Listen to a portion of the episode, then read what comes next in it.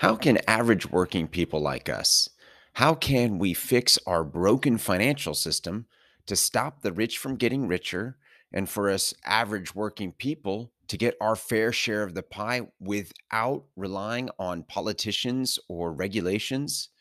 This is the question we ask on the Crowd Effect podcast. I am your host, Paul Lovejoy, activist investment advisor at Stakeholder Enterprise. Today, we're going to get specific on a question not just how can we fix our broken financial system, but how can we give ourselves the best possible chance to fix our broken financial system. So, I am going to uh, tell a, a, little backstory here uh, to bring it all together to, to really showcase how we can give ourselves the best uh, chance. So back in 2013, uh, my wife and I we bought our very first home together in Oklahoma. It was a uh, three bedroom, small three bedroom home on a quarter acre of land. Uh, we got it for $115,000, if you can believe that. Uh, it's worth around 200,000 today. We sold it. Uh, anyways, in the backyard of this home was a um, a kind of a, it was a garden space, and it had uh, these wooden logs that defined it. And inside the garden, it was just weeds at this point, but you could tell at one point somebody had a garden there. So when we moved in, I decided I am going to start a vegetable garden in this little plot. Uh, it was probably, let's see, um, 15 feet by 10 feet, uh, a good size. Um, so the the garden, I when I when I started out at it, um, eh, the first day working on it, uh, I'm you know pulling up weeds and and I have this uh, electric um, hand tiller uh, that I bought. Um, and while I'm kind of mixing up the soil, I see all these these worms, earthworms popping out, and the soil wasn't uh, clumpy. It was it was uh, nice and and um, uh, you know it moved around really easily. Um, so uh, before I really got started any further, I called up my mother, who wrote a whole book on gardening, uh, vegetable gardening, and uh, asked her some questions. Okay, well, so how much? What do I need to buy? Um, what do I? What should I plant? Um, you know, what kind of system sh- should I set up? So uh, she told me, um, you know, it gave me some ideas of what I needed, uh, certain topsoil uh, to to help, uh, you know, with the, with the fertilizer, uh, and so so I went at it, and I, set up a um, automatic sprinkler system. I uh, planted all kind of different vegetables, broccoli and lettuce, and uh, peppers and squash and eggplant and uh, strawberries, all different types of herbs, um, tomatoes, a whole bunch of different stuff.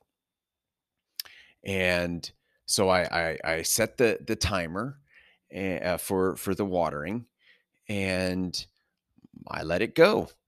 Uh, and I didn't spend more than yeah, I don't know, two hundred dollars on on everything, maybe two hundred fifty. That's including this electric hand tiller that I bought. So I didn't spend a lot.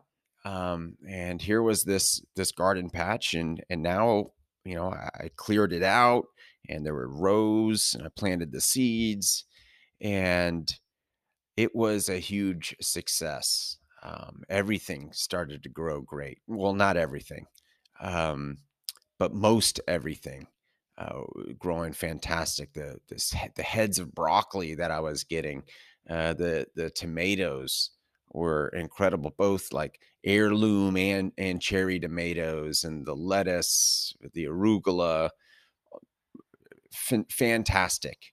Uh, what didn't grow well was eggplant and strawberries. Even though strawberries are supposed to do two seasons, um, uh, it never grew great there. Um, that's just part of the deal, though. So that's why you plant uh, a lot of stuff. Um, you know, the squash had this butternut squash, and and for Thanksgiving, uh, you know, after after summer passed, that Thanksgiving we had homemade butternut squash pie, which is, I think, a tastier version of pumpkin pie. It tastes like pumpkin pie, but better. Butternut squash pie. Uh, and we had, uh, you know, all kind of vegetables and uh, for our casserole that we made, all from our garden. And this was my first garden ever, a huge success. Um, the the following summer, same situation, and I never spent that much time um, weeding or or um, maintaining it. It was very uh, self-sustaining with the automatic watering and and uh, just the the good soil that was there in the first place. So fast forward a couple of years, uh, we moved out of that house and into a different house in Oklahoma, and you know I'm ha- I'm fresh off all the success from gardening, and I go out into the backyard. I take I have a shovel and I have my electric hand tiller, and I'm out there working for digging eh, six hours or something. And it was clay, the soil, and it was so clumpy. It was, I couldn't really till it. And I gave up. That was it. I, I, we were there for a couple of years in that home. No, I tried once and never uh, could even get a garden plot there. Uh, so that was a, a, an epic fail.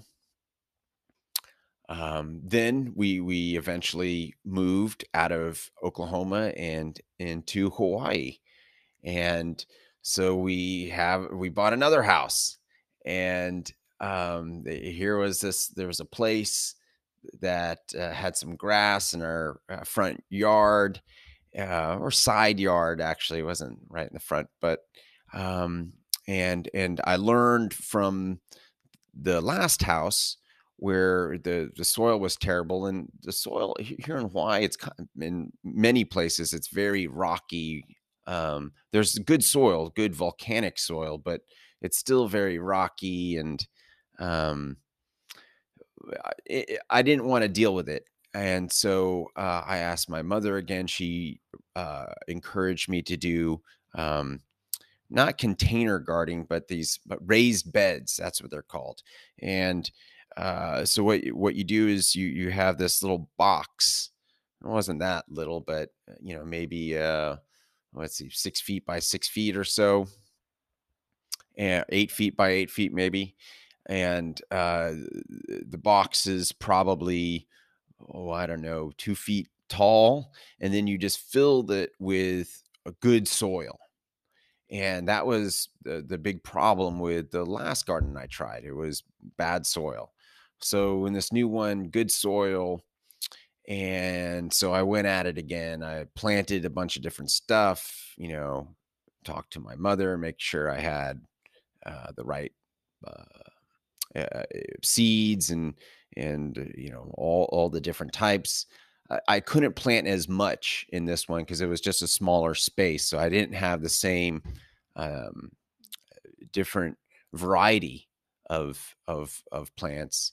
And you know, I, I set up the irrigation and uh, a timer. And the irrigation I used in my very first garden in Oklahoma was one that connected to a hose spigot, and they they have timers for those also, um, and it worked great there. It was phenomenal. So I had the same system.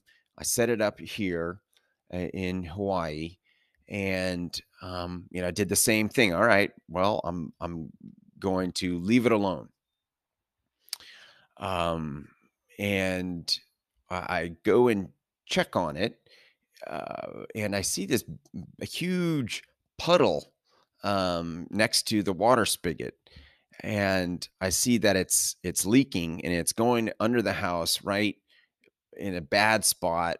Uh, uh the, for the foundation, it was um, going under the house and watering uh, a corner which is horrible for homes. If you if you know you, you see homes, they have gutters and the, and the rainwater is out away from the home, so it doesn't um, uh, uh, create uh, you know um, the the soil from from getting any lower, and that messes with the whole foundation. So uh, I had to stop, and so I I tried to fix the the plumbing. Um, and it wasn't working. I, I no matter what I did, I'm not a plumber. I, it didn't work. So I then I I tried to um, manually water, which is trouble to. It's not easy to keep up with. Yes, I was able to do it a, a little bit. Um, and the other thing was is that things weren't growing that I tried cauliflower and that never grew. Um, broccoli, the heads were very tiny, not like the ones I was getting in Oklahoma. Uh, the tomatoes, they weren't very successful either. You got a you know small amount, and uh, basil grew incredible, but that was that was it. And and so I just kind of got discouraged and stopped. It was um, an epic fail. So, why am I talking about gardening eh, uh, and how to fix our broken financial system? Well, uh, this is how I discovered um, how to give yourself the best chance whenever you're you're, you're trying to sustain anything or or reform or change if you want to have a system in place, there I, I've, I've found out that there are five steps that are needed. And I looked at what the very first garden that I had, what it had compared to the other ones. Well, first off, number one, it had a uh, well established vehicle. Uh, what do I mean by that? Well, the the the actual location of the garden was was already there. It was already well established and they had earthworms and the soil was already I didn't have to do anything. It was there. It was established. No effort required. Okay, so that was uh, step 1. Step 2, the automation worked. The uh, automating the watering never had any problems with it. Always watered when I wanted it to, and uh, so so that part was fully automated. Uh, number three, uh, it was that the first garden was diversified. I had so many different um, plants in there. It didn't matter if the eggplant and the strawberries weren't successful because the squash and the tomatoes and the lettuce and the herbs and everything else was. Uh, so this diversification uh, that I was able to achieve in, at that garden um, was the right amount of diversification for for success. Um, so that was three. Number four was cost. Um, I could have thrown a, a, ton of money at my second garden to to get someone out there to dig it and and really uh, you know turn up the soil and and inject it with uh, new soil you know buy some but that's expensive and i didn't you know i wasn't willing to put that kind of money in. Um, also I, I, in my uh, garden in hawaii i could have uh, you know hired a plumber to come out and, and fix it and and but again you know that's that's pricey i wasn't i wasn't willing to to spend that um, the first garden, my successful one, you know, I spent maybe $250, $200. Um, it was not expensive and it produced uh, for two summers. We're getting two Thanksgiving meals uh, out of it at the end. I mean, that's not on top of all the salsas and salads and um, you know the squash. Uh, it was uh, phenomenal. And so, so the cost that that was number four. It was um, a low cost uh, f- for success. And the fifth thing that I had, and I actually had it in all of them, although I didn't use it in my second garden, was community. I had uh, my mother, who is an expert gardener, um, and I relied and I, I I used her help and and uh, you know her her guidance to um, be successful, especially in that that first garden. So so these these five things, um, as I was a uh, working f- for my old company, uh, a wealth strategy firm, this is what I noticed. It the same things apply to investing. Uh, okay, is this a, an established um, investment vehicle? Is this a well established? Yes, it is. Okay, can it be automated? Yeah, it, money can automatically be taken out of your bank account and automatically invested into this platform and automatically reinvested. Well, is it diversified? Yes, uh, with investment minimums uh, little as ten dollars, twenty five dollars, you can you know with a thousand dollars you're you're already getting well diversified. Um, low cost. I just mentioned it. L- low minimum investment requirements. Um, it, it it eliminates barriers of entry when you have you know for some investments you have minimum investment requirements of a thousand five thousand ten thousand. That that that creates a barrier um, for for for access for people. So low minimum investment requirements and uh, community. Well you know that's what having a, a wealth strategy company does. It p- provides a community. So I, I saw that while i was working there and um, when I started this firm, that was uh, the principles on which I, I wanted to make sure every single investment platform um, had, and if it didn't have all five, find ways to to get all five there. Um, so, uh, crowd investing. I sp- I've been sp- speaking about crowd investing, you know, for you know all the uh, every episode of this podcast I, I, speak about crowd investing and how it is this incredible democratic vehicle of change. And you have these well established platforms at this point uh, because it has been uh, legal uh, here for for about eight years now. And so there are platforms that are well established have a good track record and are, are thriving and so so yes we have that. So if, we want to fix our broken financial system with crowd investing we can follow these five steps. I call it the five steps to success. Does crowd investing i just talked about it. They have incredible vehicles uh, investment vehicles that are well established just like that soil my first garden uh, automated, yes, I, I, just spoke about it. Auto draft and auto vest and auto reinvest. And just like the automatic watering I had, diversified, uh, yes, all, of these things. It, it, they have them in investing, in traditional investing, and they have it in crowd investing.